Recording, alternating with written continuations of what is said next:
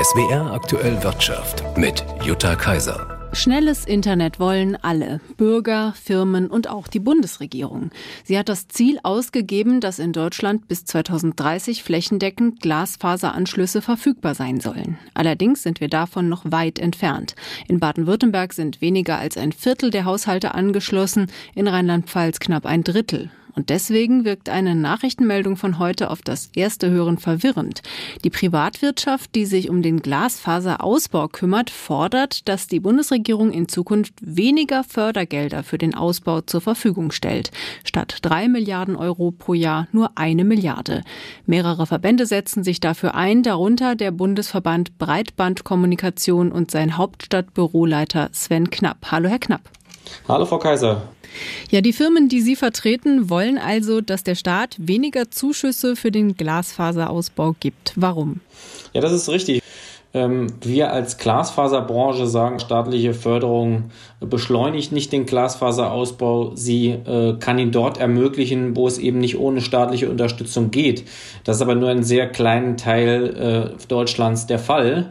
Und ganz konkret ähm, sprechen wir davon, dass ein gefördertes Glasfaserausbauprojekt drei bis fünf Jahre länger dauert als ein vergleichbares Projekt, das eigenwirtschaftlich umgesetzt wird. Allerdings wohnen in Städten und Ballungsgebieten auch deutlich mehr Kundinnen und Kunden als auf dem flachen Land und es lässt sich mit ihnen mehr Geld verdienen. Kann das nicht auch ein Grund für Ihren Vorstoß sein? Nein, das ist kein Grund. Es sind ja nicht nur bundesweit aktive Unternehmen, es sind ja auch viele regional tätige Unternehmen, auch Stadtwerke, auch Energieversorgungstöchter. Und viele dieser Unternehmen bauen eben nicht nur in den Ballungszentren aus, sondern gehen auch in ländliche Gebiete aber natürlich gibt es auch in ländlichen Regionen äh, Gebiete, die nicht eigenwirtschaftlich erschlossen werden können.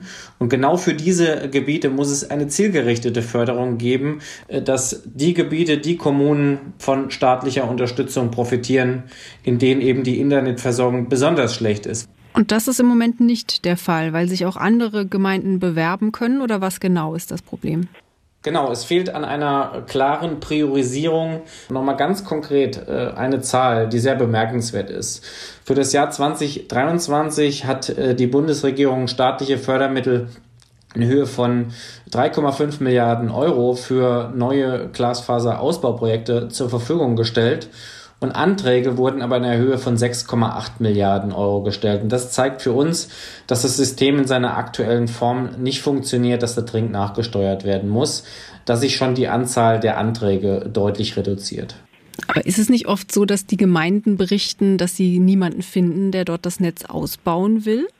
Nee, das ist eine gute Frage. Also was wir erleben ist, dass sehr, sehr viele Unternehmen Interesse haben, aber äh, dafür brauchen sie auch Unterstützung von den Kommunen.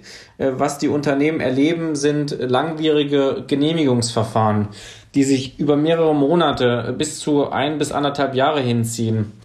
Und da können die Kommunen natürlich selbst auch ihren Beitrag leisten, dass sie attraktiver Standort werden. Das heißt Bürokratieabbau oder was genau meinen Sie?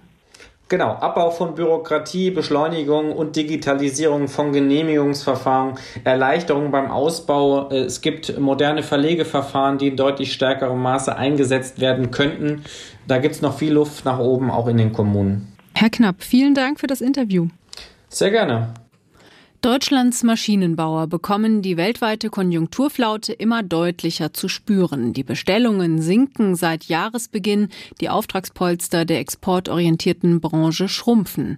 Der Maschinenbauverband VDMA hat deswegen seine Prognose für die Produktionszahlen 2024 gesenkt, von bisher minus zwei auf jetzt minus vier Prozent. Roman Warschauer mit Einzelheiten.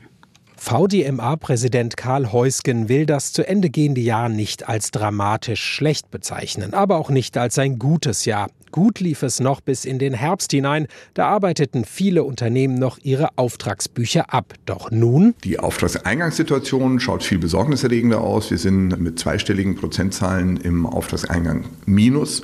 Und das ist natürlich mit dem Blick auf 2024 nicht gut. So geht der Verband davon aus, dass die Unternehmen insgesamt im kommenden Jahr 4 Prozent weniger produzieren werden als in diesem. Dabei gibt es natürlich Unterschiede. Nicht jedes der 3600 Mitgliedsunternehmen dürfte gleich stark betroffen sein. Wir haben Bereiche, wenn Sie in die Anlagen zur Chipfertigung schauen oder Anlagen zur Batteriezellenfertigung, auch manche Automatisierungsthemen, die laufen unverändert sehr, sehr stark. Aber über alles Insbesondere in großen Bereichen, Beispiel Baumaschinen, sind die Rückgänge so, dass wir eben mit minus 4 Prozent erstmal in die Prognose gehen. Die Branche steht wie kaum eine andere für die Exportnation Deutschland. Über 80 Prozent der Produktion geht ins Ausland. Und die globale Wirtschaft wächst nur verhalten. Zu schwach für die Maschinenbauer, wie VDMA-Chefvolkswirt Ralf Wiechers sagt. Drei Prozent reichen eigentlich nicht, um zum Beispiel kapazitätserweiternde Investitionen zu tätigen. Das wird schon durch die Produktivitäts Erhöhung eigentlich aufgefangen. Das heißt also, wir brauchen eigentlich ein größeres weltwirtschaftliches Wachstum und wir müssen jetzt diese Situation überwinden, dass wieder die Auftragsbestände abgebaut werden und neue Aufträge dann kommen, um wieder in ein Gleichgewicht zu kommen. China ist der zweitwichtigste Markt. Er ist für die Anlagen- und Maschinenbauer zuletzt aber leicht geschrumpft. Konjunkturbedingt und weil China immer mehr Anlagen und Maschinen selbst produziert.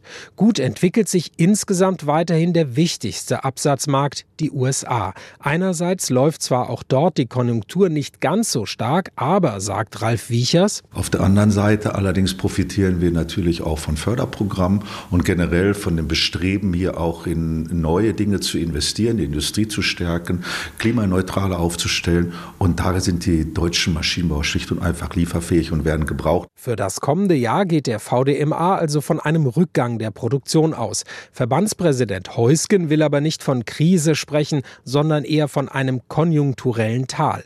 Deswegen rechnet er auch nicht mit größeren existenziellen Problemen bei den Unternehmen, die rund eine Million Menschen in Deutschland beschäftigen. Wir sehen keine signifikant erhöhten Insolvenzen und wir gehen davon aus, dass der Mitarbeiterbestand im nächsten Jahr in etwa konstant bleiben wird. Was wir vermutlich sehen werden, ist eine Zunahme der Kurzarbeit. Wir haben die ersten Unternehmen, die sich jetzt auf Kurzarbeit vorbereiten. Das ist keine Welle, aber wir wären nicht überrascht, wenn wir im ersten Quartal 2024 Kurzarbeit in größerem Umfang sehen als bisher. Das konjunkturelle Tal, so die Prognose des Verbands, könnte für den Maschinenbau schon in der zweiten Hälfte des kommenden Jahres durchschritten sein. Dann sollen die Auftragseingänge wieder anziehen. Roman Warschauer, Frankfurt am Main. Die Konjunkturerwartungen deutscher Finanzexperten haben sich im Dezember den fünften Monat in Folge gebessert. Das Stimmungsbarometer des Zentrums für europäische Wirtschaftsforschung ZEW in Mannheim stieg in der Dezemberumfrage leicht an auf den höchsten Wert seit März. Und auch die Bewertung der Konjunkturlage verbesserte sich auf sehr niedrigem Niveau etwas. Als Grund wird angegeben, mehr Befragte rechneten damit, dass die Europäische Zentralbank EZB mittelfristig die Zinsen senkt senken werde. Eine Konjunkturflaute gibt es trotzdem und deswegen ist auch die Zahl der Arbeitslosen in Rheinland-Pfalz in diesem Jahr gestiegen. Einer Schätzung der Regionaldirektion für Arbeit zufolge waren im Jahresdurchschnitt etwas weniger als 111.000 Menschen arbeitslos gemeldet, rund 8 Prozent mehr als 2022. Die Arbeitslosenquote in Rheinland-Pfalz beträgt damit voraussichtlich 4,9 Prozent in diesem Jahr gegenüber 4,6 Prozent im Jahr 2022. Nach Angaben der Regionaldirektion sind zugewanderte Menschen ohne Job ein Grund für den Anstieg in der Statistik. Außerdem sei es schwieriger geworden, aus der Arbeitslosigkeit herauszukommen. Denn die Zahl der offenen Stellen, die von den Unternehmen gemeldet würden, ist laut Regionaldirektion gegenüber dem Vorjahr stark zurückgegangen, mit einem Minus von 16 Prozent. Die Nachfrage nach Arbeitskräften insgesamt bleibe aber hoch. Die sozialversicherungspflichtige Beschäftigung in Rheinland-Pfalz ist der Schätzung zufolge gegenüber dem Vorjahr gestiegen.